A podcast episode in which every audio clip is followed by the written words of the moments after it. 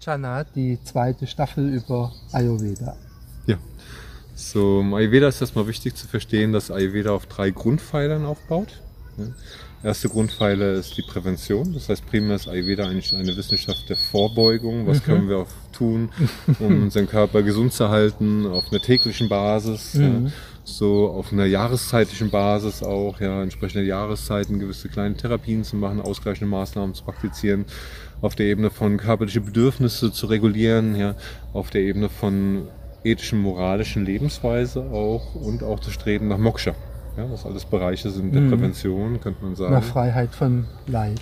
Genau, und das Streben nach Freiheit. Und ähm, ja, und die zweite Säule ist eigentlich das ähm, Lebensphilosophie und Psychologie. Und ist auch ein ganz wichtiger Bereich im Ayurveda. Das heißt, zu verstehen, was ist denn eigentlich die Grundlage für unser Leben? Was für eine Welt leben wir? Für was ist diese Welt gedacht? Ne? Mhm. Warum sind wir überhaupt hier? Woher kommen wir? Was ist unsere Aufgabe hier in dieser Welt? Wohin gilt es zu streben? Ja? Also mhm. was sind die höheren Ziele eigentlich im Leben? Wir erfahren nur Sinnhaftigkeit. Genau. Und da eine ganz, ganz klare Vorstellung zu haben. Es hilft uns einfach in dem Sinn, da eine klare Psyche zu haben auch. Unsere mhm. Psyche auch beschäftigt zu halten, kann man was sagen. Mhm. Aber es heißt so schön, ein, der, ein unbeschäftigter Geist ist die Werkstatt des Teufels. Mhm. Das ist sehr wichtig, dass wir da eine klare Ausrichtung haben und klare Beschäftigung für unseren Geist.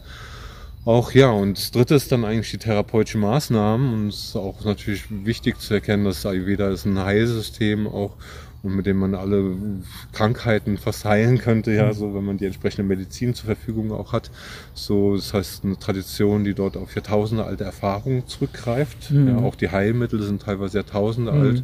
Und wir hatten schon in vorangegangenen Vorträgen ja auch schon darüber gesprochen, dass die Basis der Heilung ist immer Reinigung, Nährung und Balance. Mhm. Und damit haben wir eben auch einen Ansatz, einen relativ ganzheitlichen Ansatz auf der körperlichen Ebene auch so durch, wenn wir den Körper reinigen, wenn wir ihn stärken und aufbauen und äh, letztendlich balancieren, ist die Basis dafür gesetzt, dass die Selbstheilungskräfte aktiviert werden mhm. ne, und er sich praktisch selbst heilen kann. Dass das natürliche ja. Fließen einfach da ist. Genau, ja.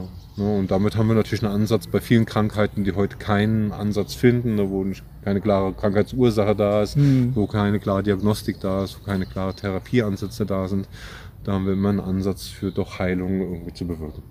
Toll.